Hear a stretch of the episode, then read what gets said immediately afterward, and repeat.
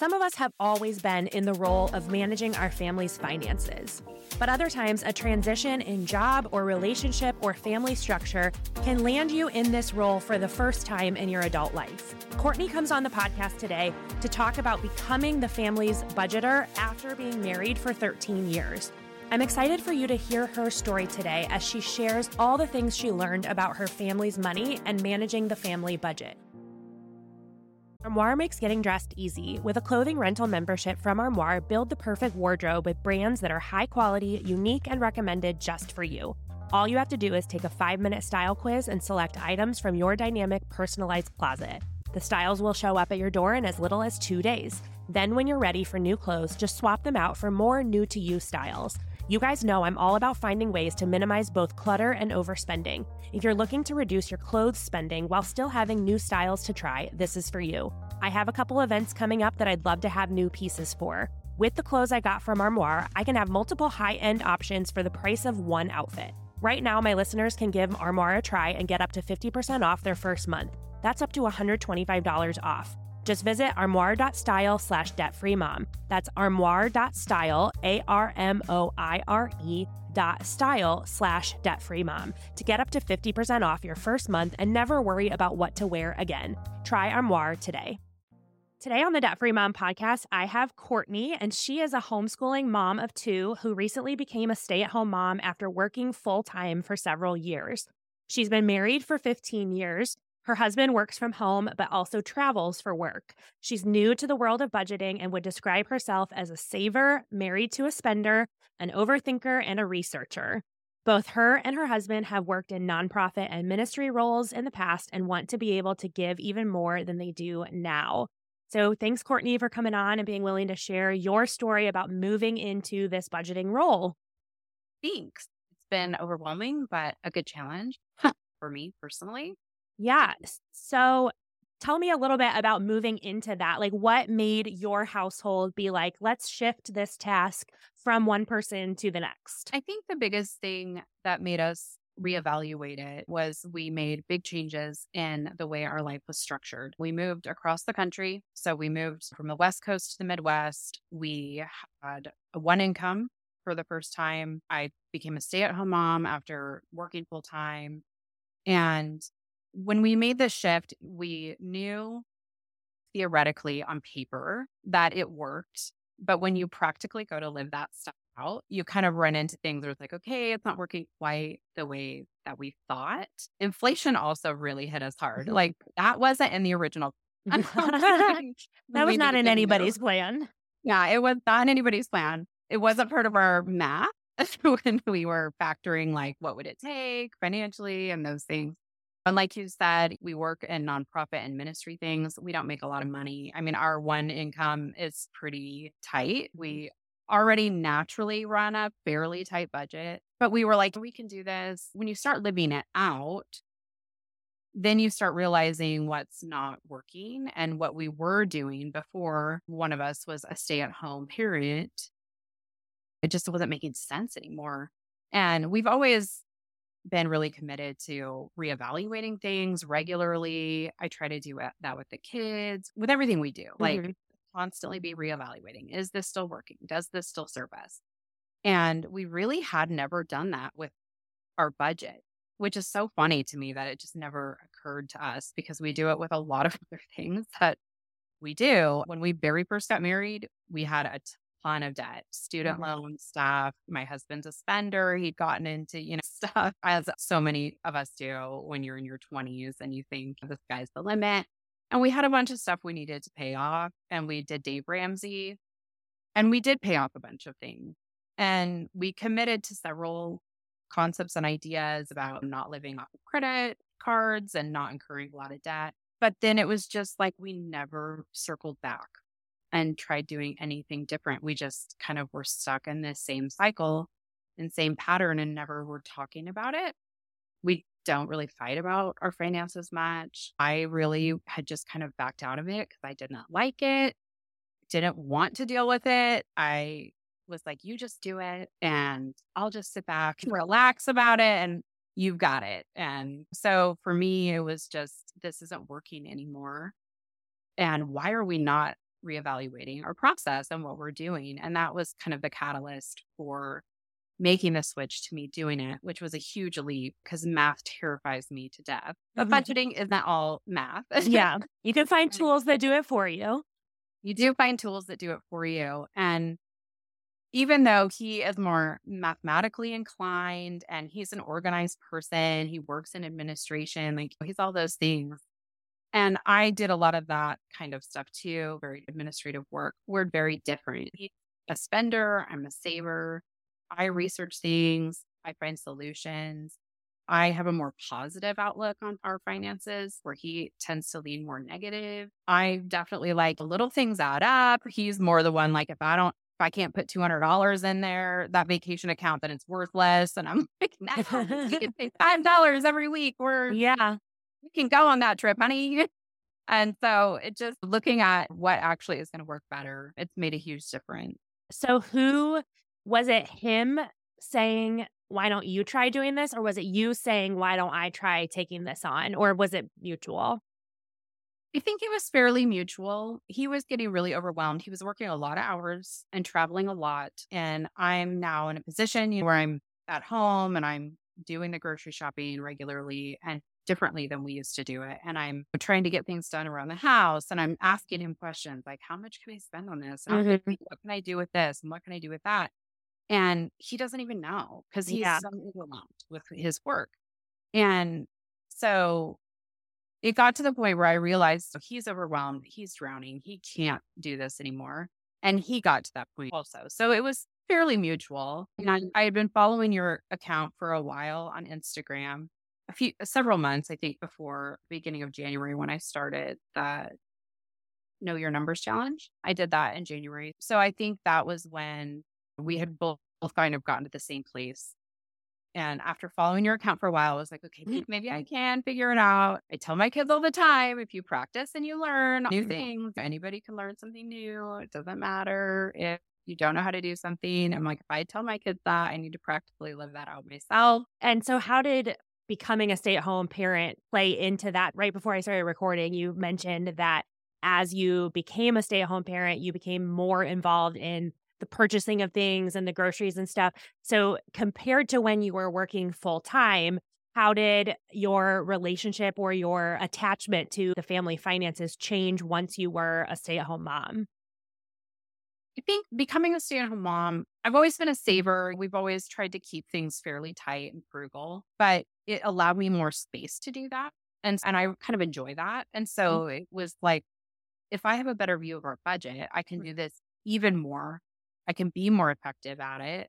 And we're going to be saving more money. I can have a better idea of how we could do that. I was starting to be able to meal plan more effectively than when I was working. I was able to grocery shop when I wanted to instead of always on the weekend. My kids now, they're nine and six. They're getting to a little bit more independent, have mm-hmm. a little bit more room in our life to take on some new things, to learn some new things like budgeting. And so it just has allowed me to kind of dive deeper into how to have a more efficient home.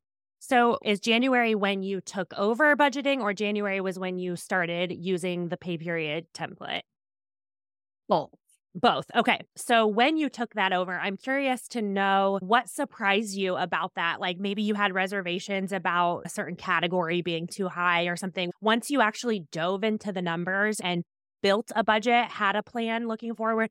Was there anything either good or bad that surprised you about your outlook? I think some of the things that surprised me the most, there were some things that I knew, but I'm a really visual person. And so even though I knew some of the information, seeing the actual numbers, seeing the actual categories, seeing the percentages of where money goes to certain things, was really helpful to me. Like I said, like we already run a tight budget. We don't have a lot of subscriptions. There mm-hmm. wasn't like certain things where it was like, oh my gosh, I can't believe we're spending 12% of our income on. Subscription mm-hmm. services. That didn't exist really. But seeing how much, how like what the percentages of each category of our income was really helpful to me, even though I didn't feel like any of those categories were really out of alignment with our goals.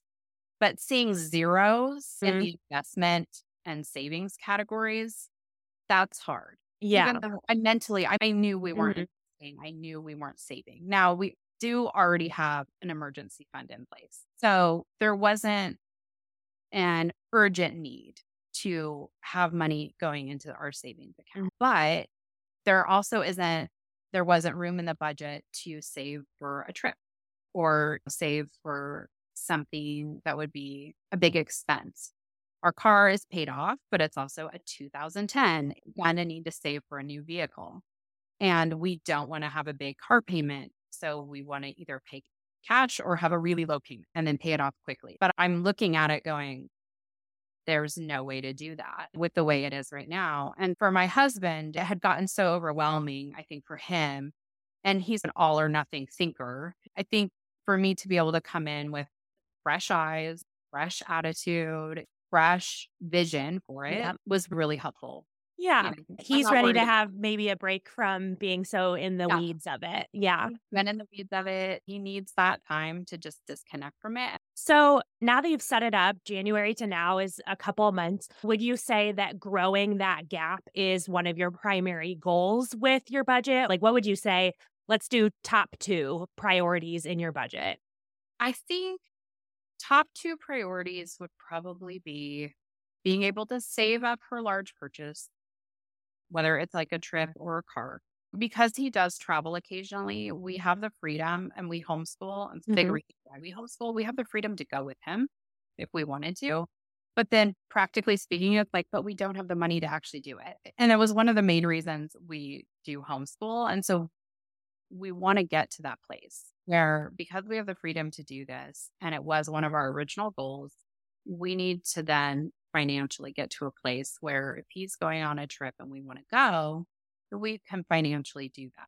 So that's yeah. a goal for us personally. And then saving for big purchases. You know, we don't want to be in car debt. We, at this point, we have a little balance on a credit card. It was actually quite big. We were able to knock out a ton of, of the balance on the credit card between like our tax return mm-hmm. And some other things. I just have a small balance on that. I was, it's one of my questions for you. Do I take some money out of the emergency fund now to, now that I know we're not going to need it for a while, in theory, to pay off what I have left? So that's something that we're considering. So with the credit card, are you currently paying like really small minimum payment on it a month? we can pay over the minimum payment. Okay. But it would still probably take us I think I did a I did a debt calculator on it. If I didn't put anything more than what I have, which is more than the minimum, to put back on it, it would take probably a year. Okay. Is it like in a promo period or anything, or does it have an interest on it? It does have interest. Okay. If you took savings out to pay it off, would you have a really solid amount in your emergency fund, like at least two months? Yeah. Of, of like income or expenses. Okay. So those are the triage that I go through is how helpful would it be to my budget to eliminate it? So, like, what kind of minimum payment can I eliminate? Number two, what kind of interest can I avoid? And number three, if I pull the money from savings and pay it off, am I exposing myself to risk basically? Or do I still have a very solid cushion of at least two months of like expenses or of income to where even if you paid the credit card off today and then tomorrow your car needed a new battery, you would still be fine kind of thing. If all those things are true, then yes, I would pay off the card in full because the interest rate going a long time is going to take so much more of your money than necessary when you have that money sitting in savings. So, what that not only does is avoid that interest so that you can save yourself money. So, you just pay the actual amount of the balance instead of the current balance plus 25% interest over the next year. And then also, because you're mentioning wishing that other goals could happen faster or wishing that there was more breathing room in your budget than there is now, when we pay that in full, you get to look at all your future pay periods and delete out that payment to that card and instead send that to another goal. So for the for all those reasons, I think you're in the perfect spot to pay it in full and be able to say that's done, that's paid off We're avoiding that interest. Even if you want to say you're going to then refill the emergency fund a little bit, if you want to, optionally, you still could do that faster by having that minimum payment gone than if you kept paying it slowly. So, yes, ideally, in any situation where an interest rate is like 10% or higher, we want to prioritize getting that out of here because that is just taking away from your ability to travel, your ability to invest, your ability to just feel like there's flexibility in the budget. Short answer yes, if all those things that I asked are true, I would pay that card off and then free yourself up in future pay periods to then use that money towards another goal, which feels more fun than paying off a credit card balance. Definitely. We had, I think, gotten to that point. I think we're there now. We weren't a couple months ago when he was in the midst of a job transition. I we were wanting to get there, but it was like, okay, we may need this emergency. Yeah. Now, like things are feeling more stable, and now the balance that needs paid off, it's not an insurmountable balance. And another thing that can help you decide. So that's a really good point. First of all, is how stable or volatile is your overall situation. Anybody that's in a life transition at all, whether it's moving or job change or adding a baby or anything like that, to me, the number one thing is just save. Like if you have extra cash, just put it in a, an account because then if something comes up during that transition, you have full access and control over what you do with that extra. Even if, like what you're doing, where you just wait until you ride out the transition, everything ends up being fine. And then you can take that money and you can dump it on a different goal later but if we first dump it on a credit card, it's not like we can call up Visa and be like, actually, I changed my mind and I want that money back. So I think if you feel stable, you know what his take home pay is, you know what the job is, then you can feel more comfortable using that. The other thing was to help you make the decision on that same credit card calculator. It will often also tell you how much interest you will pay over the life of it. So seeing that number is sometimes enough to get people like, oh, never mind, I really do want to pay this off today, I would say that paying it off and being able to then refill the emergency fund to whatever amount you felt more secure at could happen faster by having the card gone. Looking forward then and thinking about your next like 3 to 6 months, if we also imagine that credit card is paid off, so the amount that you're currently putting towards that card would then be freed up to do other things does that kind of help grow that gap between your income and expenses to feel like you have a little bit more momentum that could build towards those other goals like travel and car replacement? It doesn't create a huge number, but it gives us enough that we can plan what we want to do this summer, or there's a trip that we know we're going to take next year. So just having that mentally go, okay, we can cover that. We're not worrying about how we're going to cover that. So just knowing some of those things and then starting to think about what we want to do for future car been really important to me. He grew up like the whole car payment thing is just like not a big deal. Yeah, normal. Yeah, we haven't had a car payment I think in 4 or 5 years and that was the first time in his life that he did not have a car payment. And he obviously loved it, mm. mental shift, and he doesn't want to just get back to that. But he tends to lean just being more okay with it than I do. Yeah. Even though budgeting isn't your preference and math isn't your preference, being the budgeter actually made you feel more confident about that transition, which I think is really important to point out, not just for me and you, but for people listening, that ignorance is not bliss when it comes to money. And we like to think it is. Like a lot of times, especially like you said, you're not math minded. The people who aren't numbers minded tend to just be like, I don't like numbers. So, you know, he does it or whatever. And it's like ignorance is not bliss. So, what you're actually creating for yourself is more stress instead of less stress. And so, I love that by being willing to step into this task that you wouldn't have preferred, you now feel less stressed about it instead of more stressed, which is a really important thing to note that if we want that bliss, then we need to do the opposite of ignoring it and instead face it and see the numbers. I have personally found as a worrier, actually looking at the real numbers is so calming because I'm like, okay, the things that my brain is coming up with are false. Like I'm creating these the world is ending kind of scenarios. And now these numbers are telling me, like, actually, the world's not ending. You just have a like a small margin, like you said. And it's like a small margin we can deal with if I tell myself, if I actually align my thinking with the reality of the true numbers, then I'm like, okay, calm down. You can manage this. The world is not ending. I'm definitely a chicken little sky is falling type person. Um, and I think it helps with the budgeting to then be like, okay, what I imagined is not the truth. So I can look at these numbers and I can start to tell myself things that are actually true about our money. Even if they aren't the numbers that we love, it's still information that we can actually do something with because it's the real numbers instead of what we're imagining or kind of generalizing that it might be. So I just love that you mentioned that as the person who doesn't prefer budgeting, becoming a budgeter actually made you feel more confident in a big transition than being able to just be the one that kind of said, I don't want to look at that. Absolutely. I am so much more confident in it now. And I am the same way. I am a worst case scenario. I have come up with every bad thing that could possibly happen.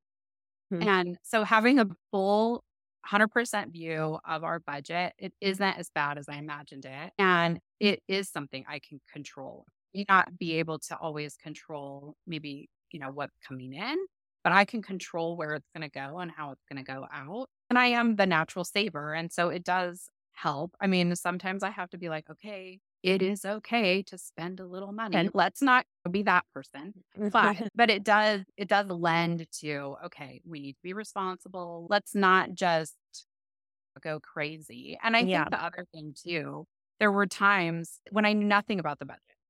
I would ask him, can I, I want to get a couple of things at Target. Can I order those? And he would say yes. And so then I would. And then maybe a month later, something would come up that I would want to do or spend money on. And he'd be like, Well, you spent that money when you bought those clothes. If I would have known I was trading mm. for a couple of shirts, I would have been like, Oh, never mind. I don't want them that much much. But because I didn't know that I was trading this for that, I didn't know to make that decision. And that used to absolutely drive me crazy. I'm sure. Yeah. And because I'm a saver. So yeah, like I have things very specifically that I want to spend money on. And so I'm always laying out like how badly do I want these items. Mm. So not knowing what I'm giving up when I buy something was just absolutely infuriated me. So yeah. now I, there's so much less that I wonder about, or I don't have to look and be like, okay, what would I be giving up potentially if I spend this money? You can go in the budget and just play around with how does this fit into the numbers before you actually buy it. So that has made a big difference for me personally. So, on the flip side of that, he is the spender who's no longer budgeting. Did you guys work personal spending cash into the plan for each of you, for him, for both of you, so that he, as the spender, had permission or room in the budget to spend? January and February, we kind of had none. We're in the midst of this big job transition. There were all these unknowns. But once we got through that, big hurdle, the very first thing I did was work personal spending money back into the budget before I did anything else. Even though I'm a saver, I know it is not practical mm. to not have anything. So our personal spending, it's still a small amount right now. I'm hoping we can grow that. But it he, and I knew, like I remember even before I took over the budget, I made myself some notes and goals. And one of mine at the top was he has to have some money that nobody's asking him about and he yep. can do whatever he wants with. And so that was like the first thing I did once we had a little gap. And so that's already there and he can just go and do it. And he's technical and he's he gets all of it already. So he's got the app on his phone. He can look at it. I am 40 now and I can't remember what I did two minutes ago. So there's a note on almost almost everything in the spreadsheet. Yeah. So he can look at it. You can be like, what is this? And he can look at my little note. I don't know how much he checks it, honestly, because he's a pretty busy guy, but he can if he wants to, and he knows how, and he's comfortable using spreadsheets. He can out spreadsheet me any day. I just love that you knew that he needed that in there, even if he wasn't going to be the primary person budgeting, because sometimes that can be such a big pain point when the saver of the couple is the budgeter and then the spender just kind of feels in this prison of always being told no or always being told there's not enough money for something. So and you commented that it's a smaller amount than you would like but i think so often it's more about the gesture or the principle than it is about the specific amount. Just knowing i have like you said i have a corner of the budget that I don't have to ask about, that I don't have to get permission to buy. When Kyle and I were first married in our 20s and our personal spending was like $20 a month or something, whatever it was, we called it our no questions asked money because we had had a few months right after we got married where he is the saver and I'm the spender. And he wanted to set money aside to buy bigger things down the road. And I was just like these little $5 coffee cups and ordering a on demand movie or whatever. So I thought it was totally fine because all my charges were like less than $10 or whatever. And each of us was getting annoyed by the other person because he was like, What are all these little charges? And then I was like, What is this one big charge? And so, because of that, then we actually called the personal spending cash our no questions asked money. So, I, I think it's super important for everybody to have personal spending cash, but especially for a spender who's not the one making the budget to have that little piece of independence kind of helps them be like, Okay, I can stick to the rest of the plan because I have my little piece that belongs to me. Yeah. Especially when he was the one who was doing it. I mean, 15 years is a long time. And I know that he's not worried about it. He's not questioning anything that I'm doing. If you're not paid once a month, why are you budgeting that way? A monthly budget ignores the fact that sometimes your expenses are due before the next paycheck is available. A pay period budget is built around your unique pay schedules so that your money doesn't feel like a mess. Create an accurate, realistic plan for getting the most out of each paycheck. Get started budgeting by pay period today with the best-selling budget template and mini course from me, Debt Free Mom. It's available for just $9 at debtfreemom.co slash template. So now that you're into it a little bit and you've kind of run a few pay periods and you're not like new to it, what questions do you have about using it well or applying it or prioritizing goals? I think there's a couple things that I feel like I'm just not that great at. I think, and maybe because I either don't know how to use it in the spreadsheet very well, or maybe it doesn't exist in the spreadsheet. And I don't know which one it is. Mm. I think the first one would be when we're trying to track, I think you call them sinking funds. Mm-hmm. So, like, we always take the whole year to save up, like, for what we're going to spend at the holidays. Right. Mm-hmm. And then because I homeschool, like, I save up for our curriculum. So, things like that that are going to cost a little bit more.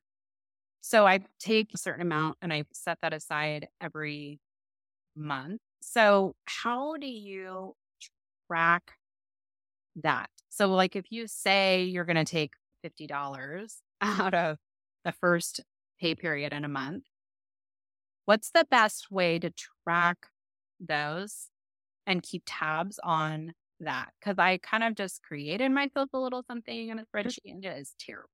Okay.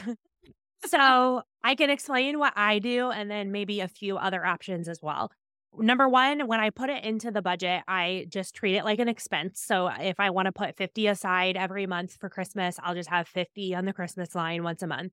And then once I transfer it out of checking, then I mark it as paid.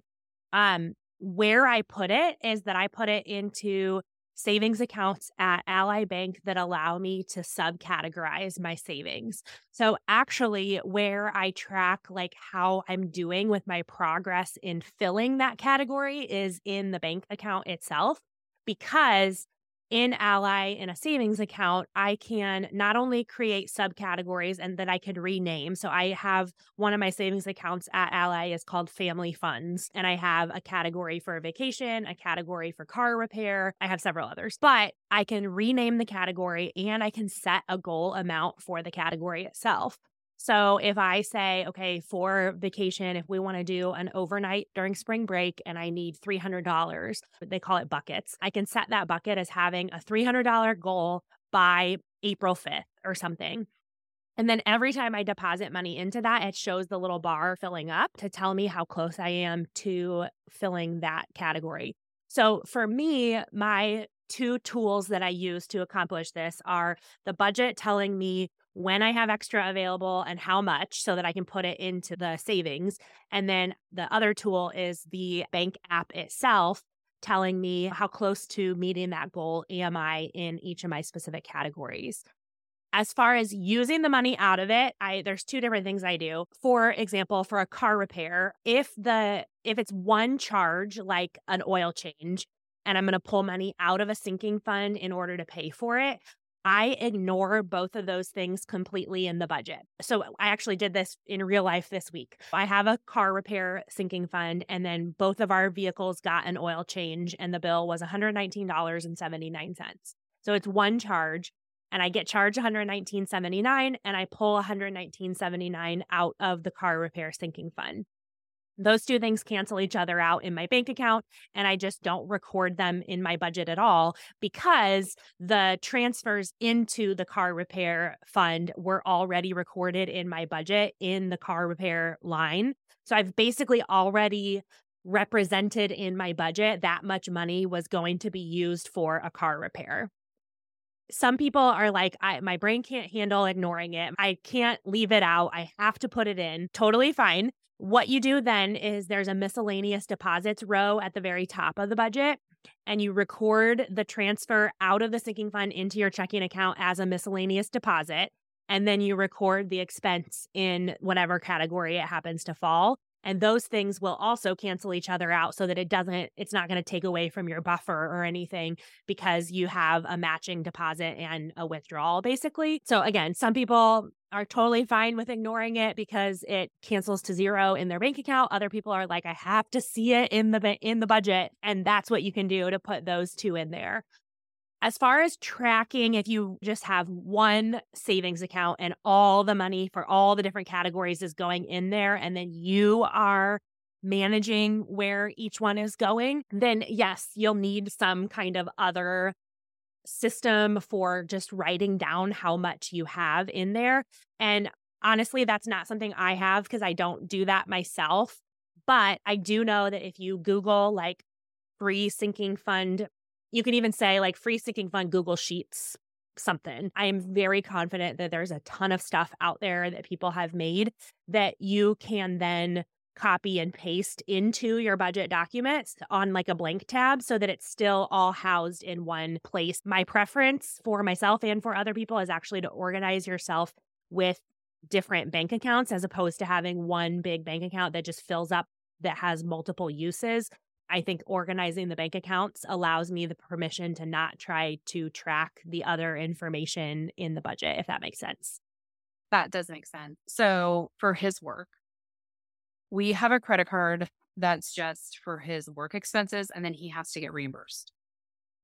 I'm trying to figure out how best to keep track of that credit card and all the expenses, and then getting the reimbursement. We have to make sure that he turned in the reimbursement and the reimbursement yep. back quickly, and then making sure that we don't incur interest on that. Because even though the expenses ultimately aren't our responsibility, the interest would be.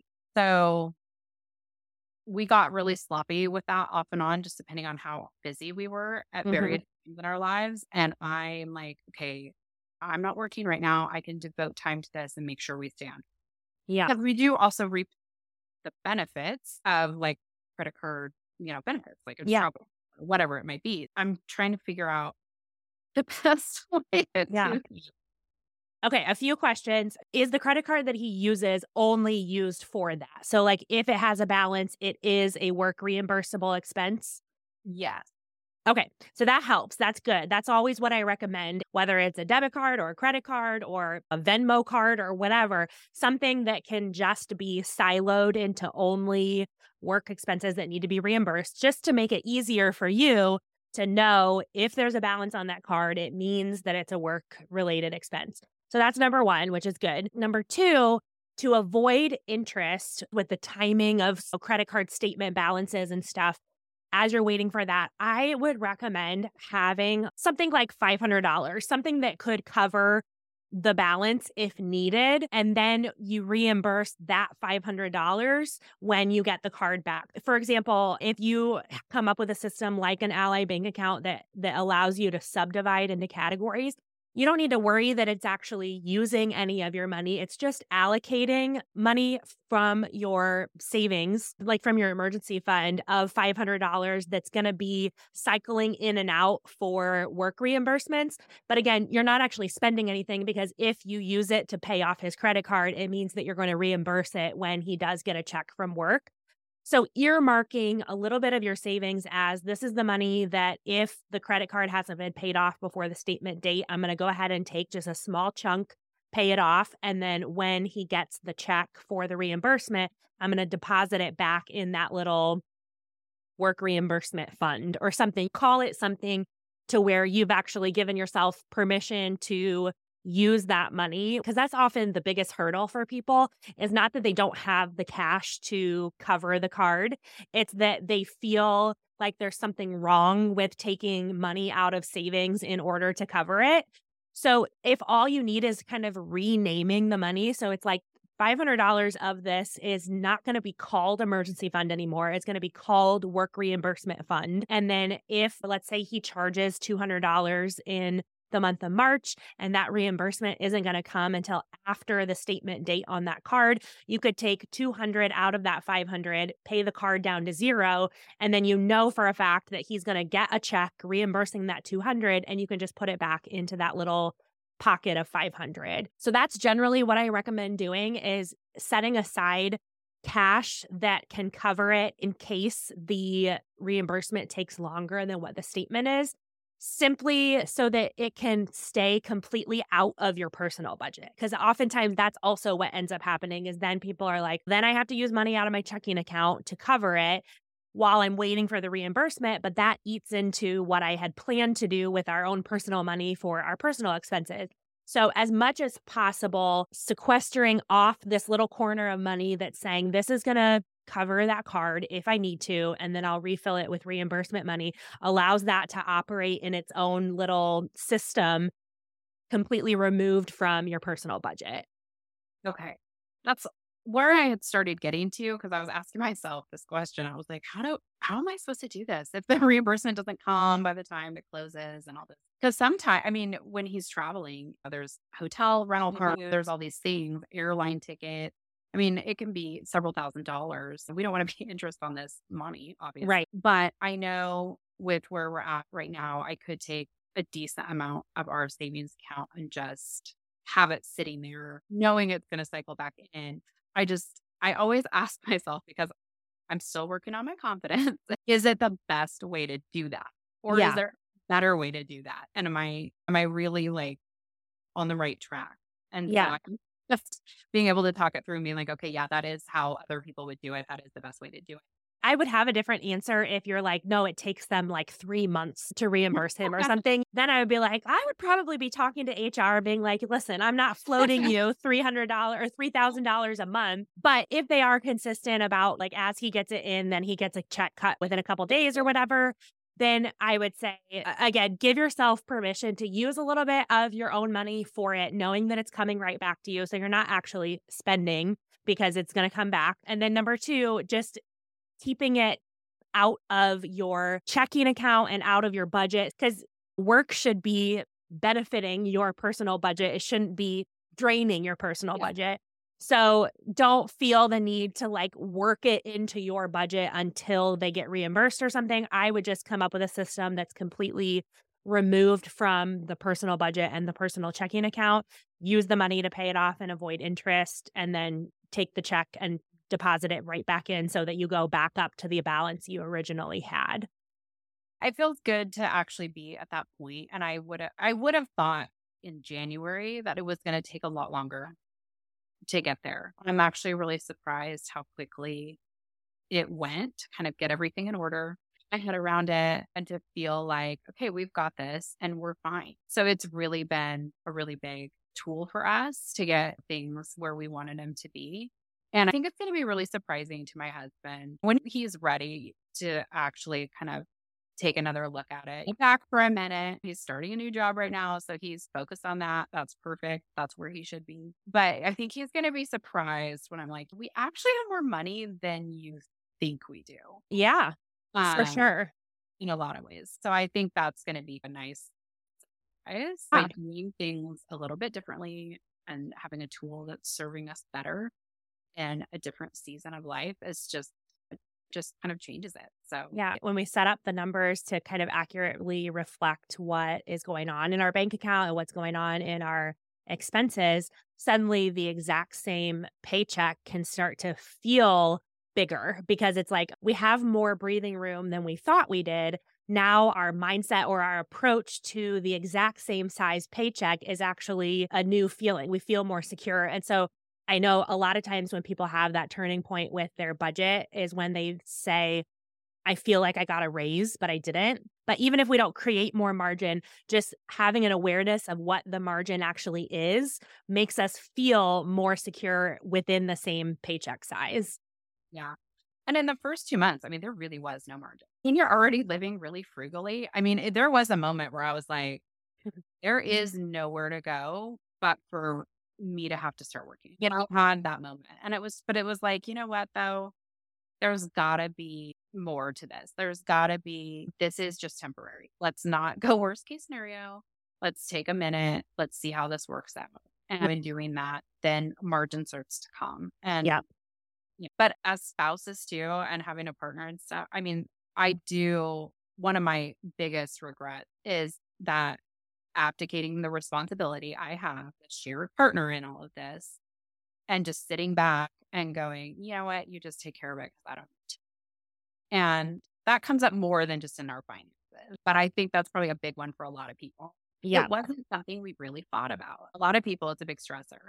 It really wasn't for us. We'd set up our foundation early on when we got married. We kind of had it worked out, but we just sat back mm-hmm. and go for too long. And but that was on me. It was like I should not have just been like, I don't want to. I'm hmm. just gonna look at it. And so that has been that's been a big turning point for me. And as much as we, I think our brains trick us into spending so much time in that regret and what could be, that then we miss out on all the good things that you are doing now and can do moving forward. As much as that might be true about the past or about how you feel about it, I like I'm yeah. encouraged by what you're doing now that you are saying, okay, what's within my control today? Like what happened? And, it, and I think it's good to take that time to reflect on that. And especially with him to talk together about, like, wow, I'm sorry that I did that. But now moving forward, let's just turn our focus on the future. And that can make both of you feel like this is a really positive thing. I'm I'm so excited for you, I, especially because you're in that beginning, like you're you're not new, so you have gotten a few pay periods under your belt, so it doesn't have to feel like every part of it is overwhelming. That every time something pops up, you're like, where does this go in the budget or whatever? You're getting closer and closer to more of an autopilot approach to the budget. And once you hit that sweet spot, then it's like, oh, this was all so worth it. So I know that you're like, if you're not already there, you're right about to be there. Isn't it so cool to hear someone's story of going from willfully ignoring what's happening in the family's finances to being the one who manages the finances, who makes a plan for money, and who sees where the money is going in advance? I loved hearing Cortney's story from trying to ignore what's happening with the numbers to becoming the one making plans for her family's financial future. For whatever reason, if you find yourself newly thrust into this role of being the family budgeter, I want you to take heart from what Cortney has shared. It might take a little bit at the beginning to figure out what a good budget looks like for you. But once you go through even just a few pay periods like Cortney did, you will start to have these light bulb moments, realizing all the upsides that come from budgeting that far outweigh any of the initial overwhelm. Thanks for listening to the Debt Free Mom podcast. If you want to join me as a guest on the show, go to dfmpodcast.com. The Debt Free Mom podcast is hosted by me, Carly Hill, and is produced, edited, and mixed by Kyle Hill. Music for this episode was written by Kyle Hill. Hit subscribe wherever you're listening to join in with every new episode as we grow our confidence and contentment in our personal finances.